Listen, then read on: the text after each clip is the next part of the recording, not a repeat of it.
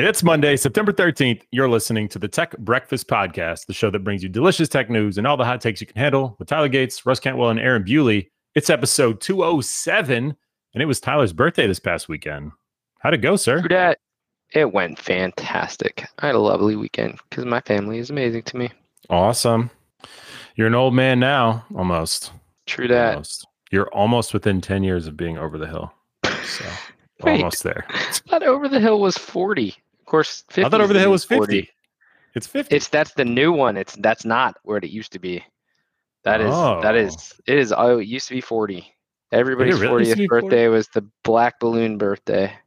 Ah, oh, because it's the average midpoint in life. Mm. it says, I just Googled it over the hill age. Some sites proclaim that as you turn 40, you're over the hill. Apparently, 40 is the average midpoint in life. Before that, you were a high achieving young person. But after your 40th birthday, you are on the. after your 40th Achieving birthday, young person. you are on the slow, irreversible decline to boring, musty old age. Like, That's jeez. fantastic. Wow, that is that is dark. Good job, That's- Google. That's awful. That's the first thing that comes up if you just Google over the hill age. That's oh awesome. man. Well, happy not yet over the hill birthday. Thanks. Congratulations. I've been rounding yeah. up since 35 though. So Oh, so you've been 40 for a few years? but 40 for years. Man. Okay. let's get into uh let's get into today in tech history. This one's a bit of a stretch on the tech. So nothing super exciting on today in techhistory.com. So I just went to history.com, which is where I get some of these. The closest one, so this one's actually listed under what did it say? It said like technology and something or other. So it's a bit of a stretch, but it was kind of funny. All right, September 13th, guess the year. Oprah gives away nearly 300 new cars. It was on September 13th. TV talk show host Oprah Winfrey. She gave a brand new Pontiac G6 sedan worth about $28,500 to everyone in her studio audience, a total of 276 cars. What do you think? That's a lot of cars. What when did this happen? Yeah, what year? Oh, That's the, we play this game every time. What year? You That's true. I, I got confused. Um 19 Wait, what was the what car? Uh, Pontiac G6 worth two twenty-eight thousand five hundred dollars. And she gave out how many of them? 276. Well, so there's a bit of a technicality here. I'll give you a little bit more details. So Oprah told her producers to fill the crowd with people who, quote, desperately needed the cars. And when she announced the prize by jumping up and down, waving a giant keyring, and yelling, everybody gets a car, everybody gets a car. Uh, there was mayhem, there was crying, screaming, delirium, uh, people fainting. And uh, it was, as one media expert told a reporter, one of the great promotional stunts in the history of television. Now, it goes on to call this a scandal. I wouldn't really call it a scandal, but the things it gets into is it basically says that Pontiac paid for it, not Oprah, because it was a promotional stunt. And then part of that episode Ah. was Oprah going and and um, checking out the production line and you know gushing over the car satellite radios and navigation systems and all this kind of fun stuff. And then everyone got home and they realized that they had federal and state income taxes to pay, uh, which equaled about six thousand dollars. Yeah, six thousand dollars for most people. So a lot of people were like, you know, they either sold the car or whatever. Uh, but you know, people were saying it's more of a seventy-five percent off car. Still not a bad deal though. So Yeah, I I would say I wouldn't really call it a scandal. for a car. yeah, I would call it a great deal for a car. So it's definitely in my mind in the 1990s. Um, I don't know cars well enough to know why we would have handed out a, a Pontiac G6. I'm going to go with 93. Okay. Uh, so Pontiac G6 was a mid-sized car that was introduced in 2004 until 2010. Well, I was spot on then. 2004 was the year she did this. I didn't know when it was released. It felt like Yeah, something that somebody would have done in the 90s with all their money, but clearly I was wrong. Yeah, yeah, no worries. Right, cool. Um, that's the closest thing I really had to uh, to any sort of you know technology stuff in today's history, dude. There's uh, we, we've got some stuff to talk about. You want to start? Um, no. uh, no. Okay, okay, okay. Did you see the news this morning uh, where Litecoin's Twitter account tweeted that Walmart was now adopting and accepting Litecoin? and then within like 20 minutes they deleted it. That's hilarious. Uh, I saw the headline and I saw that you put it into our notes, but I did not Yes. read the the the thing. So I assume their uh, Twitter it was a scam was article. Yeah, was- Haxerd. No, it wasn't. It was really? a scam somebody article. mistweeted it. Well, I wouldn't even say mistweeted it, but whoever the social media team for Litecoin didn't didn't do their due diligence. Somebody Oh. create like posted a fake article. I And- mis I misheard. I thought that Walmart's Twitter account posted it, which would have been No, far Litecoin. more, you know, yeah, that that makes way more sense. That's just, Yeah. ooh, there's news. Mash the button. Yep. Yep. Yep. But yep. yeah, that's that's not a And, great uh, look. Eh, Right. And then the the coins um you know, the the ticker symbol if you went and looked at it, it had like a an instant 20 30% green candle that just shot up. And if you look at it, the 15 minute chart, it immediately just crashed right back down to the same level because it, uh, Walmart came out and said, "Uh yeah, this is fake." And then now there's speculation saying, "Uh, nobody knows if this is really true or not." But I would I would suspect that it's 100% fake. But it was kind of interesting. And so it's a regular reminder to realize that um, you are in a casino. If you're, you're betting on crypto, it's a casino. Uh, so yeah, this was a false press release that uh, that claimed Walmart would accept the cryptocurrency Litecoin, which there was a whole bunch of people mm, mocking it. Uh, there was some pretty funny tweets around it because Litecoin is not really a, a currency that too many people take seriously. And if you're all in on Litecoin, Mm. um, sorry, I don't know if um, I would agree with that at all, especially because it was for a very long time a top three coin. Like literally, if you were Yes, talking about crypto, you were talking about yes, that is that is accurate. But most Right. coins aren't top three coins, and we still talk about them. Correct. Yeah, Litecoin is uh th- they're number 15 in coin market cap right now, which is That's- a that's pretty big high drop off because they're yeah, it but their market off, cap is true. their, their market cap is 11.9 billion, right? And uh your top two are at 835 billion and 377 billion. Yeah. Cardano's at 77 billion. Wow. So anyway, uh, even Dogecoin Cardano's is three times. Cardano's smart contracts really catapulted that. Yeah. Yep. Yep. Even cray. Dogecoin is worth three times as much as Litecoin. Anyway, uh, all that to say, you know, if you see stuff that comes in like that, you know, take some take some time, take some due diligence. Don't jump on stuff right as like, you know, because you're just gonna get you're gonna get stuck paying a 30% premium on something and immediately it's gonna crash back down. So even if stuff does go up really fast, then just wait till it pulls right back down. And you, if you do want to get into it, then whatever. Anyway, not financial advice. Uh, I just thought it was hilarious because uh, Twitter was on fire about it this morning, and uh, it seemed seemed kind of entertaining. So it didn't. It did not. It did not even remotely seem real. I in my brain, I was just like, "What? Really? Walmart? Litecoin? I don't know." So okay. Uh, what else we got here? Oh, this is one I didn't get to read yet, but seems super interesting. Um, this is in the Wall Street Journal this morning. How Amazon would be affected by California's warehouse quotas bill. Um, let's see here. California is taking aim. So California is taking aim at the grievances of some Amazon uh, warehouse employees who have complained about the pace at which the company requires them to sort packages, injuries, and surveillance they face on the job. If enacted, a new state law would require Amazon to disclose any quotas it applies to workers in the state. A step the bill's supporters say would allow regulators to assess whether its employees have sufficient time for breaks. Remember the pee bottle stuff? Uh, or if performance goals are affecting the health and safety of workers in other ways. Um, Let's Mm. see. The bill would be the first to require more transparency about a central facet of working for the high tech or for the tech giant, which has become the nation's second largest private employer. I don't know. What do you think about this? What Did I, I- lose you? Yeah, for a ch- second there, um, uh, my audio dropped out. What what was the so what what are they what are they telling Amazon? Where'd it go? Where's that? Well, they're basically. What'd you say? Oh, the, yeah, oh, the way this is the They're- they're- warehouse quotas, right? I haven't read yes, this yes, yes. so I'm looking at Warehouse quotas. Yeah. So basically, all the California legislation is basically saying uh, that it'll be a bill that says that any, because of the harsh working uh, conditions, as the warehouse um, workers claim, Yeah, that uh, the the the state wants transparency about what Amazon um, uses to track the productivity of Oh, the of the warehouse. Like, what do they care about? What do they look at? Um, How often, you know, wh- what are the quotas in terms of how many boxes somebody should be packaging, or how Sure, often sure. they are allowed to take Yeah. breaks, or what? What don't- you think I about don't that? know. Like,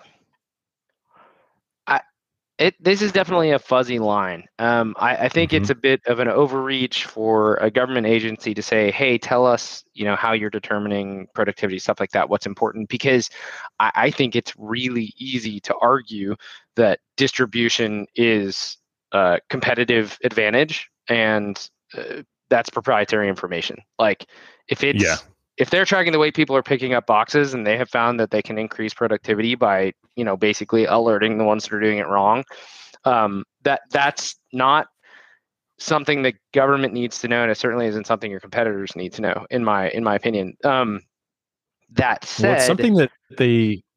No, sorry. Go ahead. I, well, I, I think it. I think it. Transparency's transparency is kind of a. It's. I guess it's the right word there, but it's also a little bit funky. I feel like this should fall to something like OSHA. Like, is there a requirement that says you can or can't, or are Yeah. you doing something wrong? Who is auditing what Amazon is doing? Because we do do that sort of stuff, especially if there are lots of complaints. Right. So if there are a bunch of work workplace complaints and the implication is or explicitly stated you know this is dangerous or it's not good for mental health or physical health or whatever it is then amazon should be audited and i feel like the process of that audit should be able to find out a lot of that stuff but again Yeah. if it is actually a competitive differentiator i don't know why osha would need to see how they're determining somebody is being productive. It should be obvious when you're like how do you clock in? How do you clock out? When are you paid? How are you paid? That kind of stuff. Yeah. Is it safe? I and, and i know It that's should not be like internal OSHA stuff, audit but there- we, we have Yeah. Well but we there are other organizations in- too like uh, wage of- theft for instance uh, i forget the the organization the federal Yeah, organization that deals with wage theft but it's the same thing. If if employees are saying hey amazon makes me put on uh, you know like a full body radiation suit and a respirator but they don't pay me until i'm suited up well that's that's considered wage theft right? Because they're saying you have to wear special equipment and you're not being paid while you put it on you're an hourly worker. We define those rules if you get a bunch of complaints which as many employees as they have my guess is that they get complaints about everything some of it not Sure. real but at the end of the day a federal organization that should be looking into stuff like that to make sure that it is safe and fair and appropriate legal uh, they should have the visibility they need I don't feel like the state legislature of California has any business understanding what it is that Amazon tracks and why. Put it that way. Sure. Yeah. So Amazon uh, warehouse workers are often referring to the sorting requirements as quote making rate, right? And then so they'll go on. One of them was quoted as saying the pressure to make rate is very stressful, and for many warehouse workers, they have to cut corners in safety to make rates. So that's what they're trying to dig into um, and, and figure it out. So, but yeah, I just found out something Uh, really goofy about Google. yeah, hit me with it. What? what Google happened? has they have family management, right? So like you can create um, email addresses for kids and stuff like that. And I would think if you have done this, you would have run into this. You can't have more than five people in a family group. yes, Kind of a problem for families like, well, I don't know, the Bueys. yes. Why would they do that? Yep. Correct. It's super annoying. And I That's have a right. family of five, so I just learned something about the email addresses that I set up for my kids. And uh, the answer Yep. is the reason I couldn't get the one I wanted is because I already had it. It's not even yeah, it's not so it's not even Google. I I like I come across that all, all over the place. I can't come up with any off the top of my head, but I can I specifically remember like signing up for family things all over the place and it's like max is out at 5 people. Period. Like you That's shouldn't, really you know, the average family is 2.2 kids or 2 point whatever. Uh, you know, so you don't deserve to have four kids or five kids or six kids, whatever. Yeah, clearly. You know So- that that is a that is a problem. Also, uh, but I am literally laughing here because I forgot that I set up email addresses for my kids like a long time ago when they were born. And uh and but I had them saved, right? And and it's just not Did you forget that, I you at. bought them some Bitcoin? A long Oh, time I, ago when I wish I'm looking at the emails now. did I did I send you cryptocurrency in 2011? Um, but but I'm I'm laughing because I was setting up uh, a an account for my youngest, and for whatever reason, his email wasn't saved in my Google account, and so I was like, oh no, did I forget to get his name at gmail.com? Um, and so I typed in the email I wanted, and it said unavailable. So I you know typed in one with his whole middle name or something like that. Better than better than not, right? And uh, Yeah. and then it, that's when I got the warning. It said you have too many too many people in your family account. And I was like, oh, really? And so I went and looked, and sure enough, the email tied to my son is the first email I tried to get that said it was unavailable. So now I have both. Mm. nice. yeah, the problem's Sorry, internet. No big deal. But no, I didn't know Um, that they had family limits. That that seems awful. Yeah. Yeah. You hear that? Okay. Uh, internal Facebook documents. There was a ton of them just leaked. I don't know if you saw any of that stuff, but the Wall Street Journal just got its hands on the biggest trove of documents ever leaked from Facebook. And there's a, a bunch of different stuff out there people are tweeting about. Uh, one of which was, um, I guess the there was something that Trump tweeted about the uh, I think the the January sixth thing, and um, the algorithm or whatever, all that kind of stuff would have said, you know, hey, take this down. And Zuckerberg specifically, there was an internal memo that said, no, leave this up, right? And so there's a bunch of people going nuts about that, about how Zuck stepped in and specifically determined that that should stay up. That was leaked. And then there's another um, internal, let's see, internal Facebook documents detail X check. I guess they have an internal program called X check that shields VIP users from normal content enforcement policies, uh, which included over 5.8 million users in 2020. Uh, Wow. Let's see. Yeah, give, gives millions of celebrities, politicians, and other high-profile users special treatment, a privilege that many abuse. Now, uh, this isn't this isn't unique to Facebook. Twitter does the same thing, um, you know, but, but they basically just shield athletes and celebrities and uh, journalists and all that kind of stuff because they don't want to frustrate them, um, and then end up getting a bad look whenever they post something that gets uh, Sure. reacted to by an algorithm, right? If they just if they just uh, take down the makes sense. average, you know, Jane Doe's account because they tweeted about, you know, All five of their friends will be or whatever. so Yeah. mad about it. Exactly. Exactly. Yeah. But if they did it to, you know, 50 Cent or something and, you know, what, whatever, right? Cent, what did he So- do? What did he do to you, Bewley? I don't know. Just, Don't be Can't bad lie, mouthing 50 Cent. I'm not, not even close. Curtis something or other, right? Yeah. Uh, Curtis, what is his name? I don't remember, but I felt like Curtis is the right. the Curtis right name. Jackson, I think. Is that right? Curtis Jackson, that sound right? stuff up. Don't make stuff. Yeah. Up. Curtis James Jackson the third, Oh, killed it. known professionally as 50 Cent. Cent. Good, good for him. Yeah. Yeah. so, I mean, Yeah, I, I, I it's get just that. more, yeah. Like, Yeah. It's, it's just, it's, it's more stuff on Facebook that doesn't surprise me. Um, yeah. Geez, I don't know. Also, it, that doesn't really feel like rules for thee, not for me kind of stuff.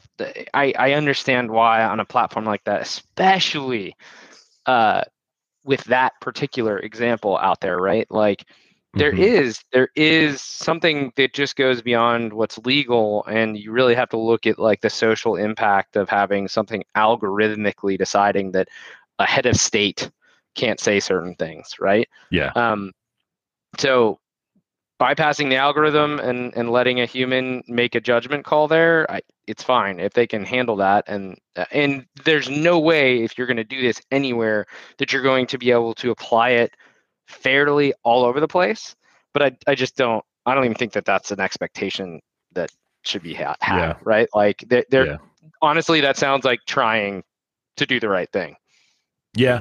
And, and that's why I can't figure out quite where I stand on this. I mean, I always have a negative take on Facebook. It feels like you, you get people that are maybe overreacting to some of this, or maybe, you know, Well, I, I I mean, It's that's the thing is that that the human looking at it and making a judgment call, if if you disagree with the judgment call that they made, that is a potential downside of the same thing. Someone, probably Zuck in this case, made the decision that it is better to look at this, make a call, and own that decision than just saying, sorry, the algorithm applies to everybody and it stopped that tweet.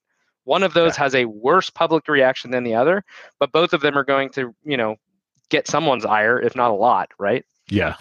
Yeah.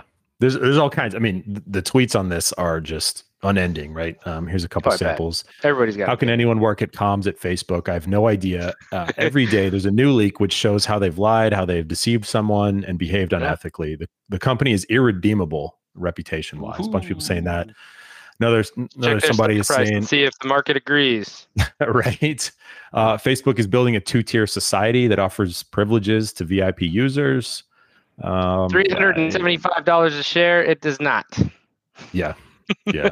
so anyway, it goes Um, on and on and on and on. Lots of people but- unhappy. but but that makes sense. Like some of those comments, I- I I get it, right? There, that's the what I was trying to say. I don't know if it came across clearly with the rules for the not for me kind of stuff. Is that they are creating sort of different classes, but I think I think we have to be really careful about leaving an algorithm to clear stuff up, and we also have to be careful of that being a convenient excuse to deplatform people. Right. Um, so I don't. I like that we have discourse here. I, I don't know that it should be as what is it vitriolic as it is, or or it should be as polarizing as it is.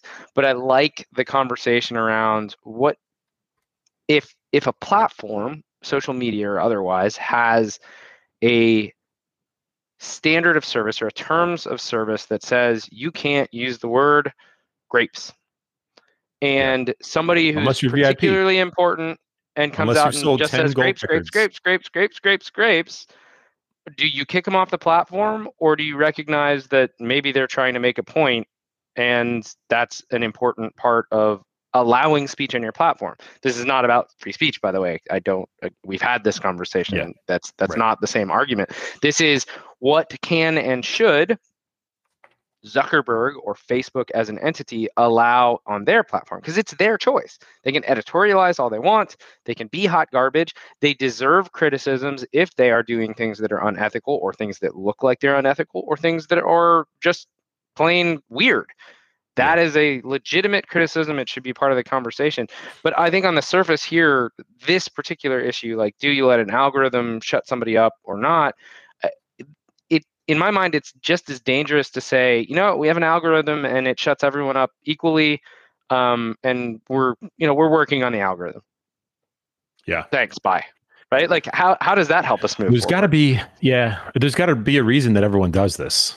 I, I say everyone like Twitter and Facebook and probably all the other social media stuff, right? I, I, I know for a fact that Twitter does it, and I now know that Facebook does it, right? sure. And that's what makes this uh, blue sky stuff from Twitter interesting as well, because Mhm. you even have the heads of, well, at least Jack, the head of Twitter, saying, "Look, I don't want to be making these decisions. No. I don't want to be responsible for building right. uh, an algorithm engine that does this. I don't want to be responsible for moderating, you know, what, no. what goodness. you know, no. Jim Heads says to. Susan or whatever. No yeah, thanks.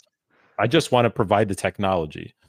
Yeah, And, and, um, I'm sure. uh, Well, okay, so I'm gonna I'm gonna say something that I'm not sure of actually, but I hope what leadership or or again just the entity of Facebook or companies like it are doing in this case is they are using a human to make a judgment call.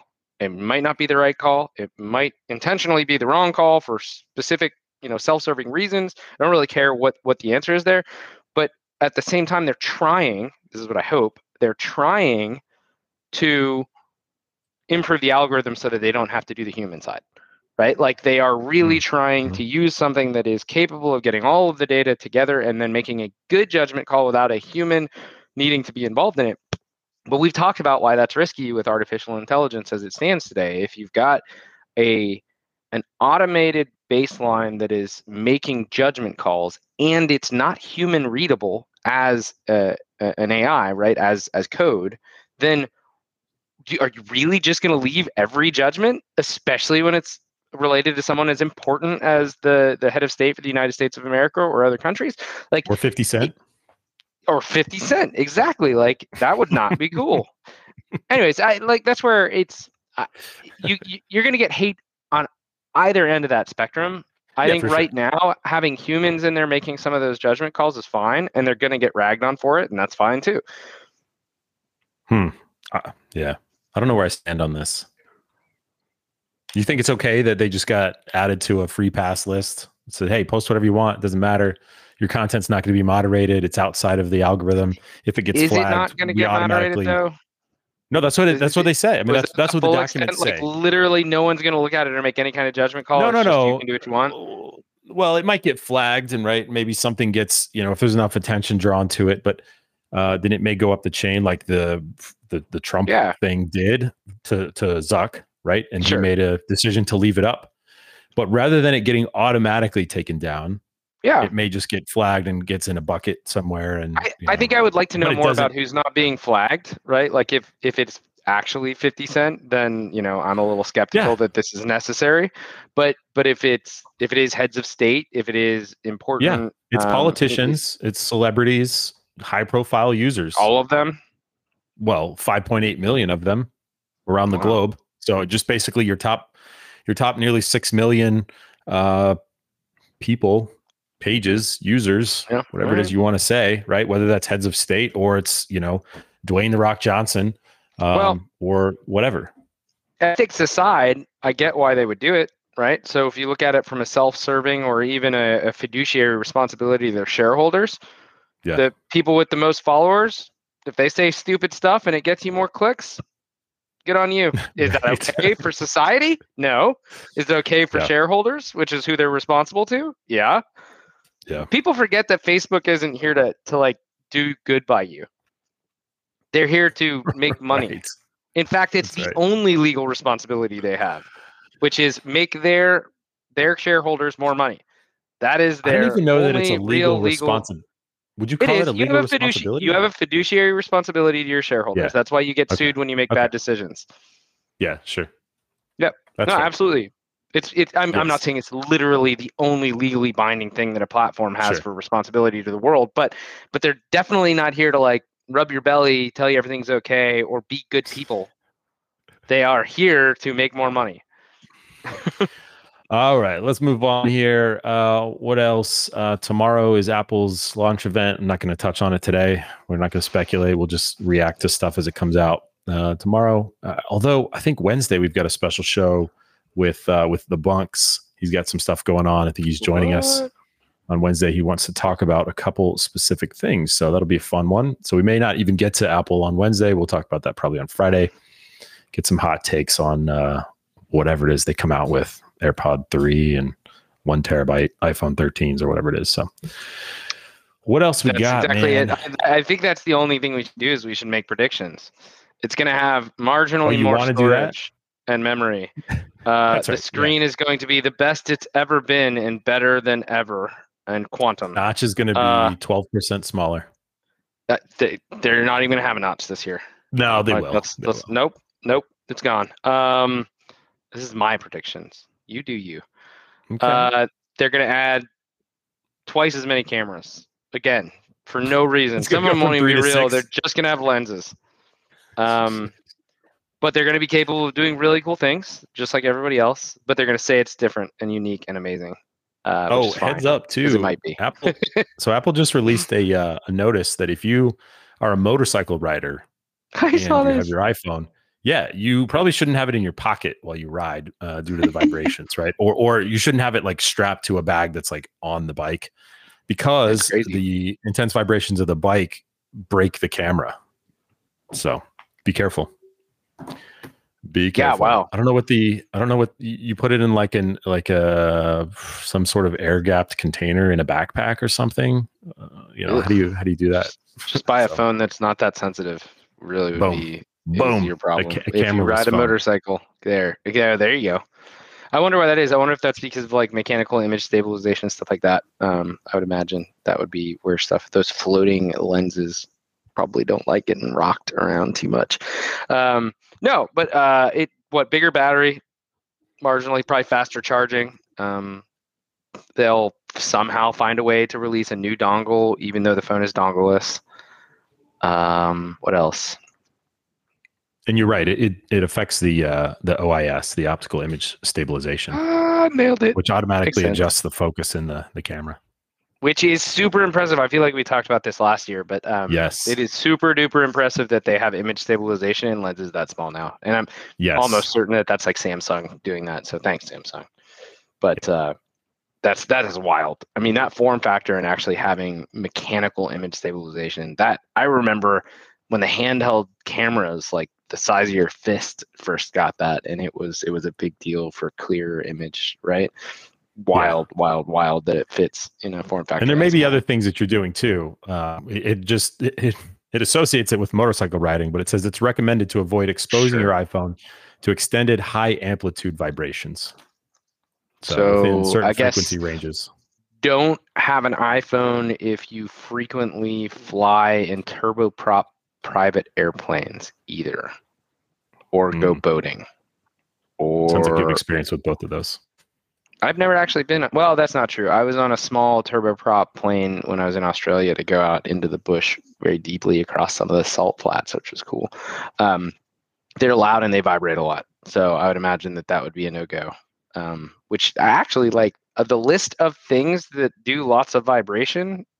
There's like you can't take your iPhone on roller coasters now. Um, or is it a specific? yeah, but amount that's not time? prolonged. Like, Like, if you're if you're how long does it like need to be to f up that thing? I don't know. It, it says prolonged. does a day at Disney wreck your phone? Or or because you stop Probably and not. wait in line, does it not? Probably not. But if you're cruising on Highway 66 for like an hour and a half in a 15 motorcycle minutes. every other Oh, so- day, It's not 15 minutes. I don't know, bro. Let's move on. What else you got? I, Have you installed Windows seems like 11 it yet? uh, no, Can you? I don't think I have. I don't know. Yeah, I don't I haven't know. even tried. Um, I just noticed because I pulled up the page to to make my joke about Facebook and and doing well by its people, uh, its owners, not its people. Um, you want net income? You want to guess what the year over year increase in their net income was? Uh, for Facebook, yeah, the year over year increase. Yeah. Um, Uh, 38%. A hundred, a hundred point seven three percent. 100%. Their revenue's up fi- almost fifty six percent, fifty five point six percent is revenue, and the net income is up a hundred percent over last year. What the what? What? Their net profit margin is up almost thirty percent. Oh, that's what I thought you asked. Net profit. No, no, no, net income. The profit margin is up. Yeah, right. Yeah, but that's an insane increase in profit margin too. Like, holy cow! Yeah. What did Facebook do this year? I guess they figured Uh, out everyone stayed home. more. Goodness. Everyone stayed home and got advertised to Yeah, and but started how buying you- Oculus Quest. I totally get that, but how do you increase profit margin by 30% just because people stayed home? That's actually pretty dang impressive. Mm. Less Yeah. surprised about the income, more impressed, more su- impressed. Is that even a word? More surprised about the uh, or impressed. There it is. Surprised and impressed. I made a new word uh, about that increase in the profit margin. That's crazy. Cool. Anyways, moving on. Um, what else do I got? Uh, Google.com apparently is getting dark mode and it is slowly but surely releasing people. That's actually what took me down the rabbit hole with my kids' email addresses because I went to go look at dark mode and I went to go look at settings and somehow I got into something that showed me my my kids' accounts. Uh, as far as I can tell, I do not have dark mode, and that makes me sad. Everything should be dark mode. It frustrates That's me what- when I see like professional Twitter people posting screenshots of their mobile and it's it's what, what do you call it? Not dark mode. What do you call that? not dark, Day light mode, not dark? Light mode? Yeah. light mode. I, I'm like, what are you doing? Unfollow. Lost Unfollow. respect for you. You're not. Unfollow. Never talk to me. Lose For my while, I was number. responding a few years ago. Yeah, exactly. Lose my number, even though like they don't even follow me and I just follow them. For a while, I would I, I just recorded uh like here's how you go to settings and enable dark mode, and I just started responding to people with that that would post that. Not even responding to the content they're sharing, but just hey, turn on dark mode. anyway, Ah, uh, if you can't tell, I, feel don't have strongly it. about dark I mode. can tell you feel strongly about it. it should be the default everywhere. It's like it's scientifically proven to be better for your eyes. You don't wanna better. blast It's a good for your battery light too. Yeah, it's better for your battery, but you also don't want to blast a ton of light at your eyeballs and then expect you to read the non-lit, like the the black sections, right? What you want is to present a black background and then you read the lit up sections, right? Think about like a construction paper and you write on it with some neon highlighter stuff. It's so much easier to see than a blaring reflective white page that has some, you know, some black writing on it. I love that we just I don't know, I found like the about it. one thing that you get angry about. Whereas Russ and I, angry. like every other, I'm oh, you're you are you're impassioned. Angry is the wrong word. You're right. I am Um, confused why no one else confused. sees it to the level that I do. Default. This is Everyone that should be totally defaulting. niche thing that you're willing to die on a hill for. Sure. I love it. I think it's Yeah. Meanwhile, I will admit that I like mustard, but I don't really care what kind of mustard it is. There's like 12 kinds, and I'm sure that somebody else is out there like, that has to you got to have this kind of mustard. Yeah. Also, by the way, care. this is strictly talking about google.com. So when you go to google.com, the page you are presented with will now eventually apparently have a uh, a dark mode. You can do like in Chrome dark mode on all the things and all your like non CSS backgrounds and stuff can be dark easily enough. But now Google, Google News, all of the all of the results pages, those can and will uh, allow dark mode for some people, I guess now and eventually I hope it goes out to everyone. It says it's going to reach everyone over the next few weeks, quote unquote. So, Mm. yay for that. So basically, you're logged. So whenever you go to google.com, if you're logged in, then it remembers, oh, hey, Tyler Gates likes to see google.com in dark mode, right? Correct. Is that how it works? Okay. That Cool. that is apparently how it works. So, Well, I'm going to go try to manage my Google account and figure that out right now. oh, oh, oh, you do actually have to. It's not where I thought it was in the settings. So, settings, search settings down in the right hand corner. Search settings, turn on safe search. Nope, that would be terrible. Uh, personal results, no Turn on popular, just so text. Where's dark mode? No. I don't know. Oh, where is it? It wait, appearances. Where's appearances? Search settings. Appearances? No, it's not in there. Okay, so appearances apparently don't the have it thing yet. that they're adding.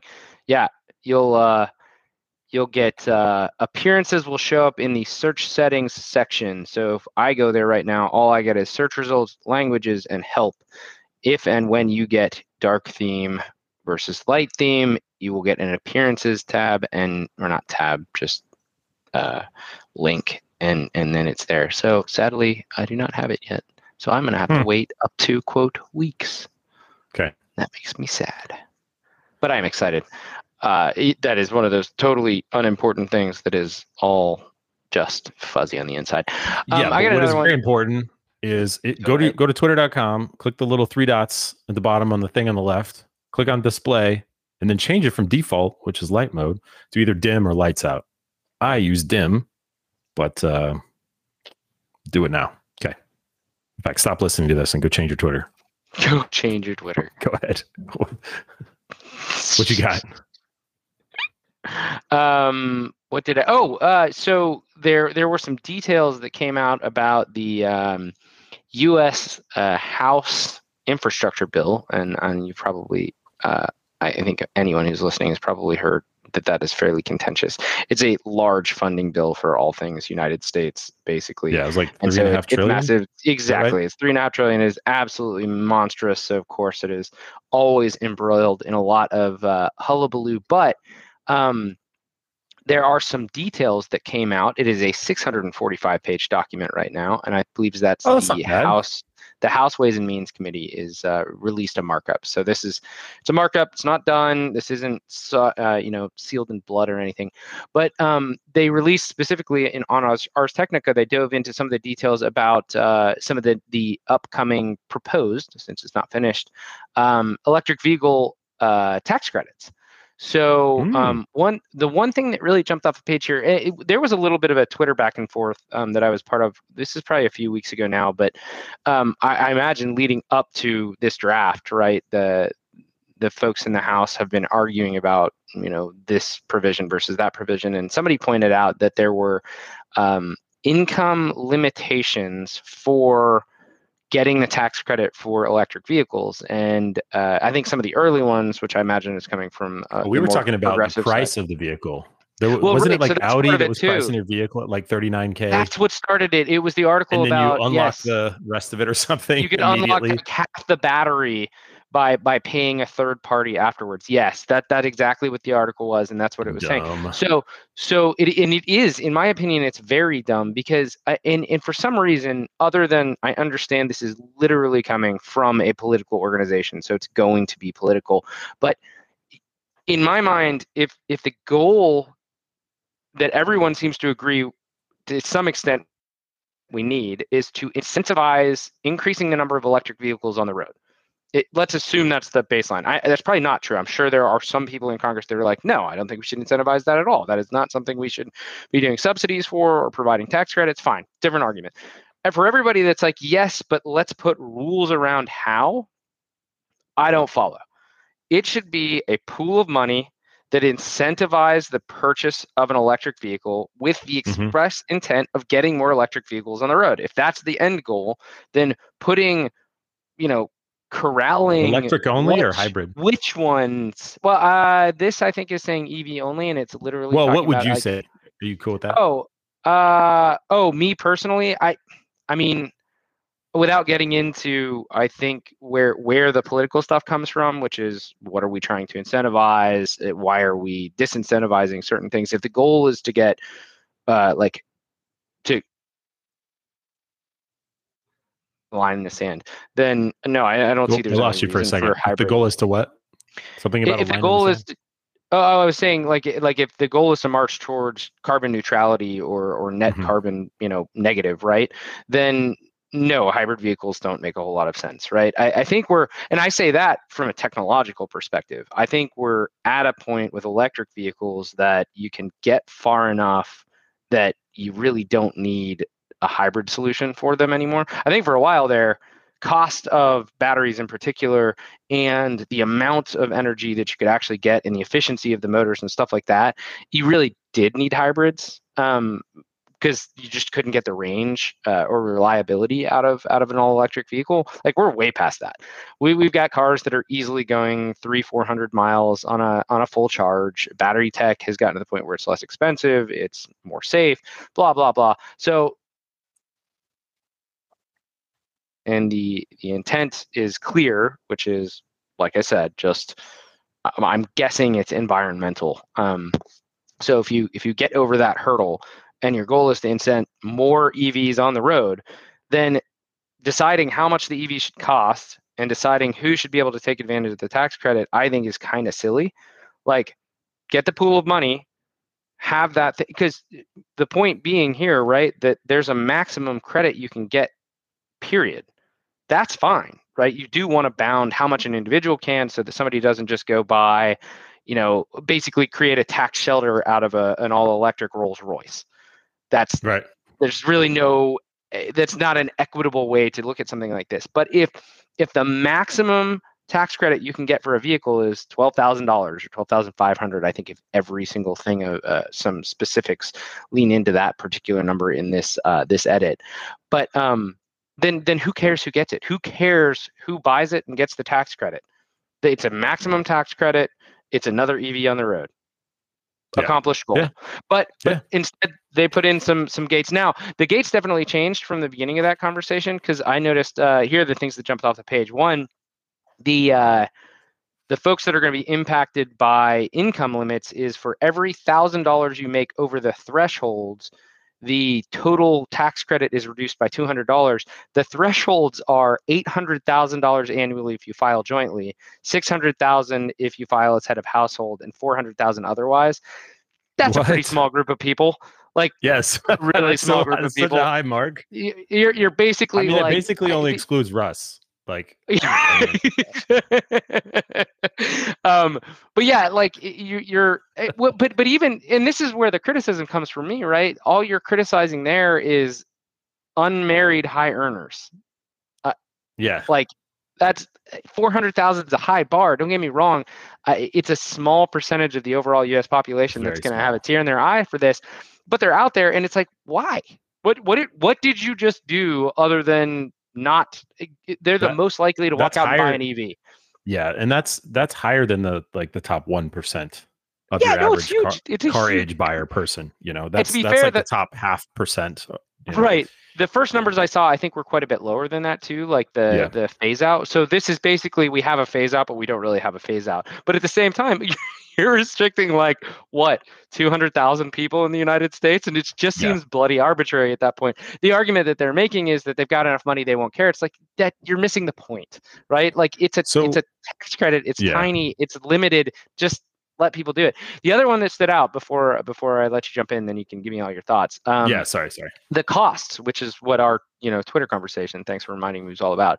Um, they they said in order to qualify for the tax credit, a sedan must cost less than fifty five thousand, a van can't cost more than sixty four thousand, an SUV sixty nine, and a pickup truck not to exceed seventy four thousand.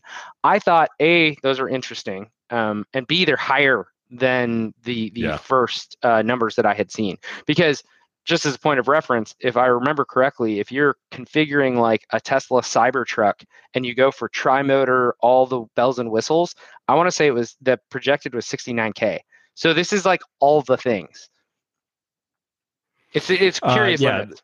The tri motor was more than sixty nine. It was like, it I was don't like, think so. was it? I, I could be wrong, but I don't think so. I swear. I'll look. I'll look while you Yeah, tell us what you feel about it. Um, no, my brain is trying to search through the catalog of of when I was looking up the uh, the Cybertruck thing. And interesting, the F one fifty Lightning starts at like thirty nine. So Tri-motor. uh, no, my my question to you was, or go ahead. You found the tri motor price. Tri-motor with oh with full self-drive. Wait a second. Yes. The tri- That's an extra oh, they changed it, but it didn't. It didn't used to be an extra 10k. If you pre-ordered a Cybertruck last year, the tri-motor 69.9 included full self-driving. No, it didn't. If I'm not, I could be wrong, but I thought it I, did. I went I went like day one and I went to go reserve it and you could pay 10k now and Elon was like you know if you pay 10k now it's going to be a deal because by the time it's fully developed we're going to start charging 15 or 20k you should just go ahead and reserve it for extra 10k now right and basically all you do is you pay Oh. 100 bucks to lock in the price of 10 yeah, yeah, yeah.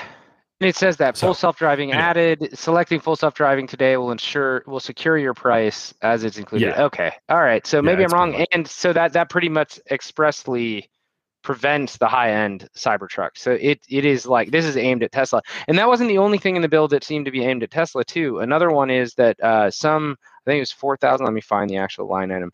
Four thousand or forty five hundred dollars uh, of that credit, that max credit, that twelve five number that I threw out, said that it right now that forty five thousand or forty five hundred number is anchored to vehicles manufactured in the United States in a unionized facility. That's very political. In the United What? States. It's, it's okay so this, this is where one of my that's where one of my questions was going to be if i go in to buy an electric vehicle and i'm thinking you know i'm just average vehicle buyer whatever and i and i saw news about how the you get the tax credit and all that kind of stuff i'm just thinking hey i get to pick any one i want it just makes me wonder if there's going to be is a sneaky little- trick. yeah the little like uh you know um, small print on the this vehicle that says oh this one doesn't qualify right or you you upgraded it to the point where you paid a thousand dollars more for this extra feature and now you don't get the seven thousand dollar you know one for one tax credit so Mhm. something to look out for if you're going to go do Yeah, that and well, certainly something i'll pay attention to on the lightning whenever we get that next year so Yeah, for sure. And and I mean, obviously, this stuff's going to change. These drafts Yeah. never end up being the the final, and they can change a lot. But um, I'm really curious to see where it is, and we'll certainly keep y'all updated on it. But I was I was glad to see uh, some of those numbers had already changed from some of the earlier, uh, and it, and it looks like it will open it up to a little bit more.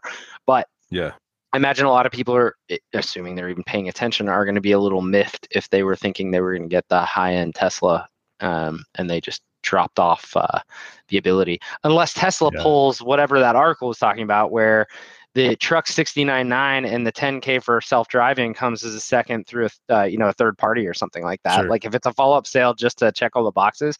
And that's that's the other running joke about Nope. this kind of political maneuvering is that companies will find ways around it that are Yes, perfectly legal. It's just stupid. It's wasting everybody's time. So have we played out what this looks like if if everyone or nearly everyone or whatever you want to call it, uh, you know, percentage wise, moves to all electric you know, just skip right over hybrid, moves to all electric. Every now and then, and I just don't know. I haven't done the research. I haven't seen what's out there. You know, you see all these people mm. decrying like, oh well, the electricity is coming from coal plants that's powering the vehicle, Goodness. or oh well, you know, the coal or the cobalt mines and uh, sure. the you know unethical treatment of the humans that's mining this and all this kind of stuff. Have we played Absolutely. this out? Like if, if we if we're using our tax dollars to incentivize people buying these vehicles, and you know you're getting seven thousand dollars back from your federal uh, uh, taxes that you're paying, and everybody goes and does this, what happens to our our infrastructure, our power grid? What happens to the supplies? You know, for batteries and all. I mean, on the on the plus side, you certainly will see innovation around battery technology uh, for sure. But I'm just curious how that plays out. I, I have no idea. I haven't just so haven't done the I, research. I think that it's a good conversation to have, um, uh, mm-hmm. and it, it is absolutely something that we should be discussing. And some of those things are very real. But I also think it, it even on the surface, without digging into it, because I too haven't done that research to any great extent. A few things jump off uh, the page. One, coal-fired power in the United States is is already down a lot. Is it done? No. But are we increasing coal firing for net new electric demand? Highly unlikely, right? Most of net new demand is going to come from natural gas because it's very inexpensive and widely available, and that's that's not the best thing in the world, but it's a whole hell of a lot better than coal when it comes to carbon. Um, renewables obviously are, are increasing whether it's solar wind or hydro all of that right the those numbers are going to continue to go up because it's kind of kind of a similar argument you're building building new infrastructure. We're incentivizing that as well, right? Um, mm-hmm. And then when you talk about things like cobalt, those are very real problems as well. But look, like even just go back into TBP episodes or go look at Elon Musk tweets. We we as uh, the United States, our producers are actively trying to get rid of some of that stuff in the supply chain, and oh, okay. some some are very explicitly like cobalt is one of them because of where it comes from. So some of that strategic. It we don't want that, right? We, we would like to. We would like to. Oh, I said, where do you get your cobalt from? Mostly China, right, or or Asia, but mm-hmm. I think China specifically is one of the major yeah. exporters of cobalt. Um, so it's strategic as well as a move towards trying to be cleaner. It's it's both, right? And and this is where more research is probably necessary. If you're not building batteries with cobalt, are you doing it with something that is inherently more abundant and less expensive and more clean? Maybe, maybe not the strategic side of it's a lot more easy to understand. If the only place you can get cobalt from is uh, another superpower, and there's only one, that's that's not ideal for your marketplace. Sure. Right? That's the problem we're having with chips right now. We we our supply chain was not um, robust enough to deal with even small perturbations in the supply chain and it takes so long and the barriers to entry are so big to go just create a new plant capable of doing the stuff that we've got hundreds of thousands of trucks sitting around and washing machines are slow for delivery and prices are going up uh, as as you'd expect when shortages are, are found it's a it's a similar problem there. You don't want cobalt because cobalt right now only comes from a really small number of places. And even though it right. was quote the best thing at the time, that's a terrible supply chain to have yeah. supply chain problem to have, I should say. So uh, all I'm saying is we're we are not trying, we are succeeding in making general power distribution more clean. Yeah. You're seeing tons and tons of more renewables. Texas is like 25% renewables already, right? And and we're obviously an oil and gas friendly state because we've got tons of it and we're 25% renewable energy supplying our grid, which is deregulated. It means it's not attached to the rest of everybody's. But the point being, we're incentivizing that. We're moving in the right direction. So I, I think I think that's fine. I think the bigger problem is batteries, um, which you kind of brought up with cobalt and stuff like that. We have to, and I think some of this will work itself out. Supply demand, like we have to figure out how to recycle them efficiently because yes. they are going to be Dude, I'm tired of throwing wasteful. Dude, yes. And so that I think that's a huge, huge problem that we need to. I've felt that ever since I was a kid. You know, I, yeah, I mean, I, yeah, oh, yeah, like since I was batteries, seven. Sure. Yeah, I, am thinking, why in the world? There's got it. Like, surely the grown-ups are realizing that this is not right. You know, we got to do something better here. Yep. Well, and, and I think we already have, right? Like it's so much easier and less expensive to get your hands on various nickel metal hydride, uh, Yeah, lithium rechargeable. ion, like Lithium rechargeable yeah. batteries are a lot more uh, available now than they used to be when we were growing up. I mean, batteries are the the handheld battery sort of stuff, your double AA, AAA, that. But sort even of thing. still, People are buying there's still those, tons. Yeah, yeah those single use double A, triple A, like Yeah. just packs of gum. You know what I mean? Al- alkaline batteries are still still huge, huge, huge business, A- and I don't see that going away. 'em. Like we're we're not. Yeah. We're not really there yet when it comes to I think the smaller side because one of the, the one of the nice things about alkaline batteries is one I think they're very inexpensive to produce. I don't know a ton a ton about them, but the Yeah. the the other really nice thing about them is that um, I think they're they're abundantly available, right? Like it's it's easy to make them. That's part of the reason that they're so inexpensive. They're also safe. I still don't like, Like, using them though, dude. they- like They when I are far less likely to explode in your face. Yeah, than a Oh, lithium ion true. battery. And so that's true.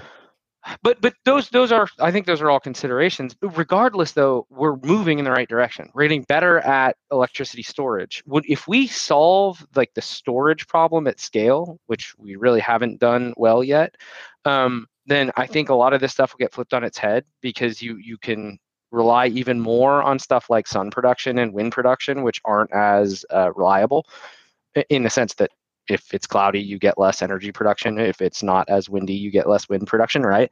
Um, Yeah. That's what I mean when I say reliable. So maybe predictable is the better way to say that. Um, better, broader battery technology, and, and I'm using the term battery there like massively. People have talked about harvesting sun to pump water to the top of a giant, you know, water tower, and then having Sure. it run back down and basically producing hydroelectric at night. That's a battery in the sense that it's storing a bunch of potential energy and it's converting it back to to the grid later. But um, all of those things I think contribute to the baseline, which is if if people move to consuming more electricity, the backfill is going to be more dominantly the new stuff, which is cleaner stuff. Yeah. Yep.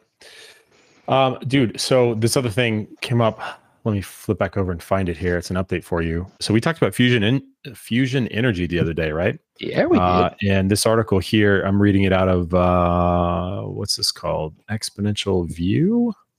Exponential View. Okay. Yeah, it's one of the newsletters I sign up for. So Oh. they're writing. It's been an incredible year for fusion technology. And in one of the previous um, uh, newsletters, they wrote about new fusion lasers that can spark an explosion from a peppercorn-sized fuel capsule and produce a historic amount of energy. That sounds cool. I want to go read about that. Uh, the fusion cool. startup Commonwealth Fusion Systems, where EV member uh, Dan Brunner is the company's CTO. They just reached another milestone. They built a 10 foot high, 20 Tesla magnet, right? Remember we talked about this? So here's the crazy thing on it. That, yeah, I did not realize this though. So it's the most powerful magnet ever, right? We talked about that ever created Mhm. uh, of its of its kind. Uh, according to one researcher, the difference in terms of energy consumption is stunning. Though this is what blew my mind. A typical copper conducting magnet consumes roughly 200 million watts of energy, or uh, one Bitcoin transaction, uh, to produce a confining magnet. it's a joke. Uh, to produce a confining magnetic field. This new magnet uses about 30 watts.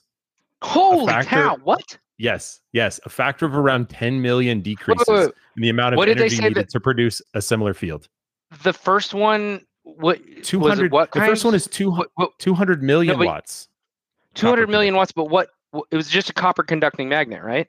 yes So It says a typical this copper is, this is exactly what we're talking about. This is the difference. This is why superconductors are such a big freaking deal. And I know we went down Yeah. a total rabbit hole, which is in my, my mind super exciting and this interesting blew my stuff. mind But 30 watts that's what superconductors do. Yeah. Because when you apply the current, as long as it is cool enough to continue to conduct superly, it's not a word. Um, uh, then then you get your magnet. You get your magnetic field, and that's that's why superconducting magnets are such such badass technology. Um, I had no idea that it was that many orders of magnitude uh, more Yeah, efficient, though. That is insane. this felt like something that should have been in that other article we were looking at Yeah, it should have been. but a 10 million decrease in the amount of energy needed to produce a similar field Wow. as that copper conducting magnet that that, That takes so two hundred million. cool. yeah it's crazy it's like moving to led light bulbs or something Maxwell, Um, thanks, man, defining that yeah. physics for us. Yeah, I thought you'd like that one. That one was crazy. That is, no, that's insane. That is absolutely insane. Like I said, I, I know I mentioned it last time. I think I mentioned it every time somebody even drops the word fusion.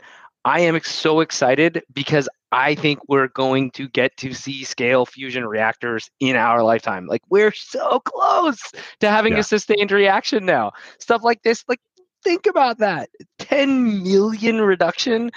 Oh my goodness. Those those are the kinds of changes that are absolute sea changes in making making the equation work itself out, right? Now now if we can just figure out how to keep it suspended in basically space on Earth, then then we don't melt everything around it. Boom, we got ourselves a literal boom. Yeah. Cool. Um, so another follow up that I found on things we talked about previously, there's there's rumors obviously about the Apple Car. They've confirmed they're working on it, and then there was all kinds of different rumors about Apple uh, courting companies. I don't, I can't remember Hmm. what some of them were. Maybe Kia or Lexus, really? or I don't know Like what partners? it was. Right?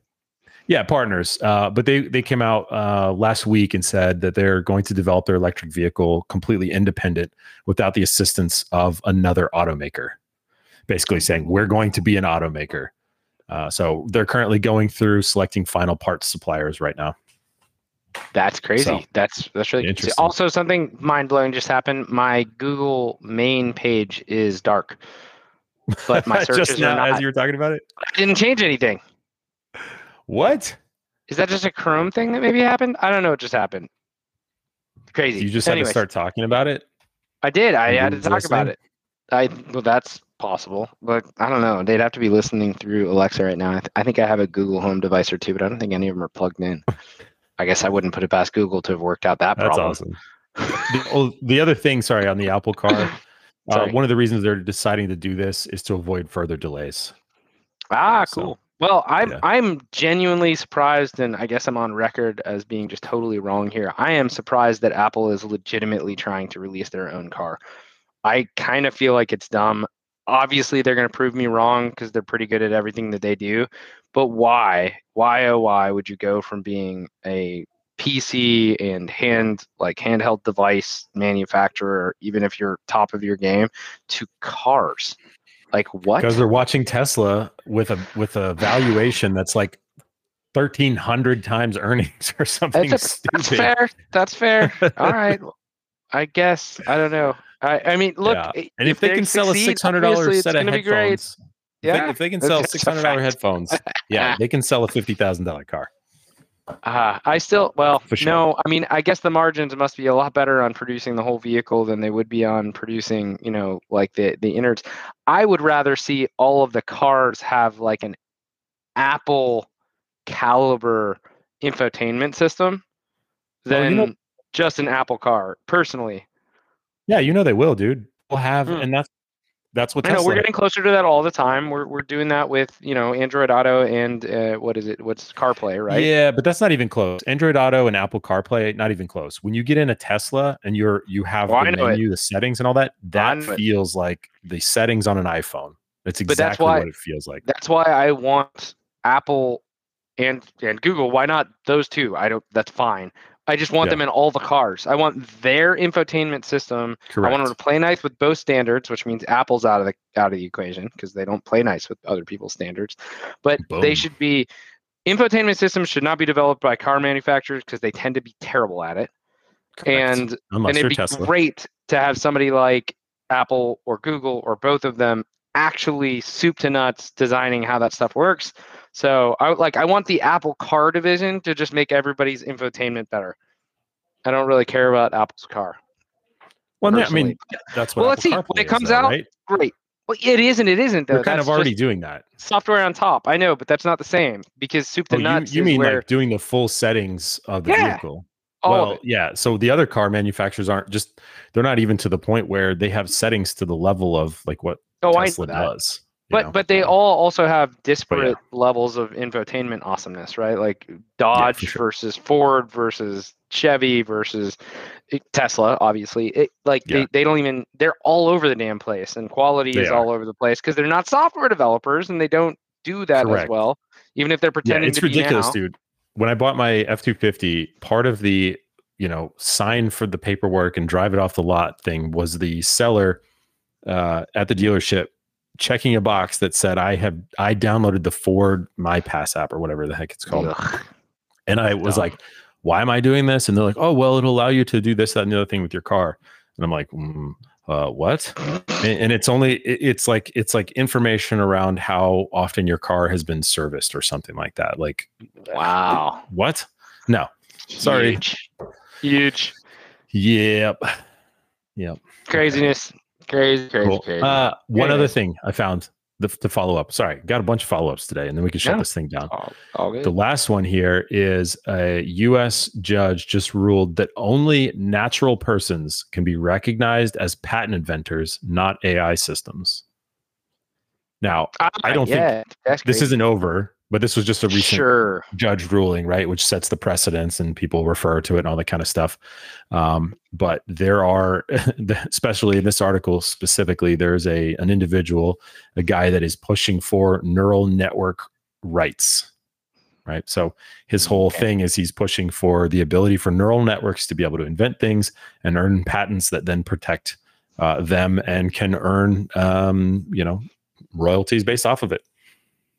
So, but recent U.S. judge ruled that only natural persons can be can be recognized as patent inventors. Wow. So, a little bit of progress uh, there. Yeah. No, I. That's going to be interesting to see how it unfolds, and I'm sure people I will don't know if you some call really. it progress, but yeah, Yeah, I mean something. It's, a little bit. uh, Of, yeah, a little bit of ruling. Who knows Yes, if it's in the right progress in direction? the discussion. yeah, exactly. It's progress in the discussion is all I mean. Like somebody saying Yeah. or ruling something. So, Somebody's trying to make a decision. Hopefully, they're trying to make the right decision and not just you know eating something. I don't know. yeah, but uh, yeah, no, that's that's cool. That I that space is going to be an interesting one to see. And, and the uh, thing that I think is really neat about that is that I can't really even imagine the problems that are going to get caused one way or the other yet. I can't really wrap my head around how important that decision is, but I get this sinking suspicion that it's going to be really important one way or the other. Mhm. And we're not going to know how bad or good we did until it's too late and we're going to have to go back and fix it. yeah. I, I mean, this is crazy though. The, so not crazy, but it's it, it gets super interesting. So in this article, it talks about that guy uh, Stephen Thaler, Thaler, T H A L E R, founder of Imagination Engines, a company in Missouri. He applied in 2019 for two U.S. patents describing a food container based on fractal geometry. What? Uh, and an emergency light beacon. Sponges are fractal geometry. It's okay. That that would make sense. Uh, that one makes sense. But uh, instead of putting his own name on the applications, though, he gave all the credit to DABUS, D A B U S, in all, all caps. So obviously an acronym for something, a neural network he built and claimed came up with both creations. So he's saying the neural network came up with both of these things, and so rightfully, it deserves the patents, not him. That's weird though. Like Yeah. why? I want to like okay, fine. On the surface, that is an argument. You made an argument, but why are you arguing that the AI deserves the patent? And what what ramification does that have? Because I Yeah. just I don't I like I said I'm having I'm having trouble imagining the downside of one or the other. Like in Mhm. a catastrophic sense, but I have this sinking suspicion that there is one. Like this is it's going to matter more than I feel like I'm wrapping my head around right now. Well, what he's saying, he's saying that he's fighting for inventor rights of the machines primarily to prevent humans from stealing ideas generated by computers and taking all the credit. So Who cares? right? Who cares? Are they weird. supposed to work for us? I, you know, I don't know. Rats are people too. Oh wait. Like I don't I Yeah. I it's that's what I'm I just I'm missing something. Like that sounds like a weird argument. Hmm. Yep. Like the machines deserve it. That's not an argument. I mean, technically it is an argument, but it's not one that makes sense to me. This guy seems interesting. He goes on, he says humans are denying those rights in the first place, being stuck in an age old paradigm rut in which only wet computers, he's talking about brains here, count. So the thing Yeah. inside your head, he refers to He's a goofball. he's trying to give he's trying to it sounds like he's trying to like personify computers at this point just Yeah, of they're a neural network that's silly we're not there yet look if if a computer starts like telling us how they feel about it and it feels bad then then we can open up a conversation about whether the computer that feels bad about their position in the world should should get creator rights but we're not there yet Hmm. we got a long way to go It's been fun talking to your wet computer today, Tyler. I know, right? I enjoy using my wet computer on a regular basis. Oh my goodness, wet computer, get out of here! I get it. It's clever. Uh, I got nothing. Oh, shut it down then. Let's get out of here. Yeah, it's time. Time yeah. enough. That's yeah. These thirty-minute shows sure have gotten long in the tooth, haven't they? Yeah, with we're what an hour and some change now. I'm sorry, listeners. Yeah, well, Send- we hope send you your enjoyed it. complaints to the complaint department. Yep. The, if you already have the email, don't worry about it. That brings another Tech Breakfast podcast to a close. Thanks for joining us. We hope you enjoyed it as much as we did, and we love your feedback. So give it to us on Twitter or at the complaint department. Um, again, we're not sharing that email again. Um, thanks for listening. Thanks for sharing with your friends. Thanks for subscribing, and uh, come and join us. We're doing our shows live in Telegram in the TB, TBP community uh, thread and uh, it's it's actually a pretty cool platform. So we'd love to see you there live. Yeah, and you can get there by putting in your browser that's going to be in dark mode. Just type in T, like the letter, like Telegram. So just t.me slash tech breakfast. It'll take you right to it. Easy peasy. We'll put it in the notes again too. Thanks everybody.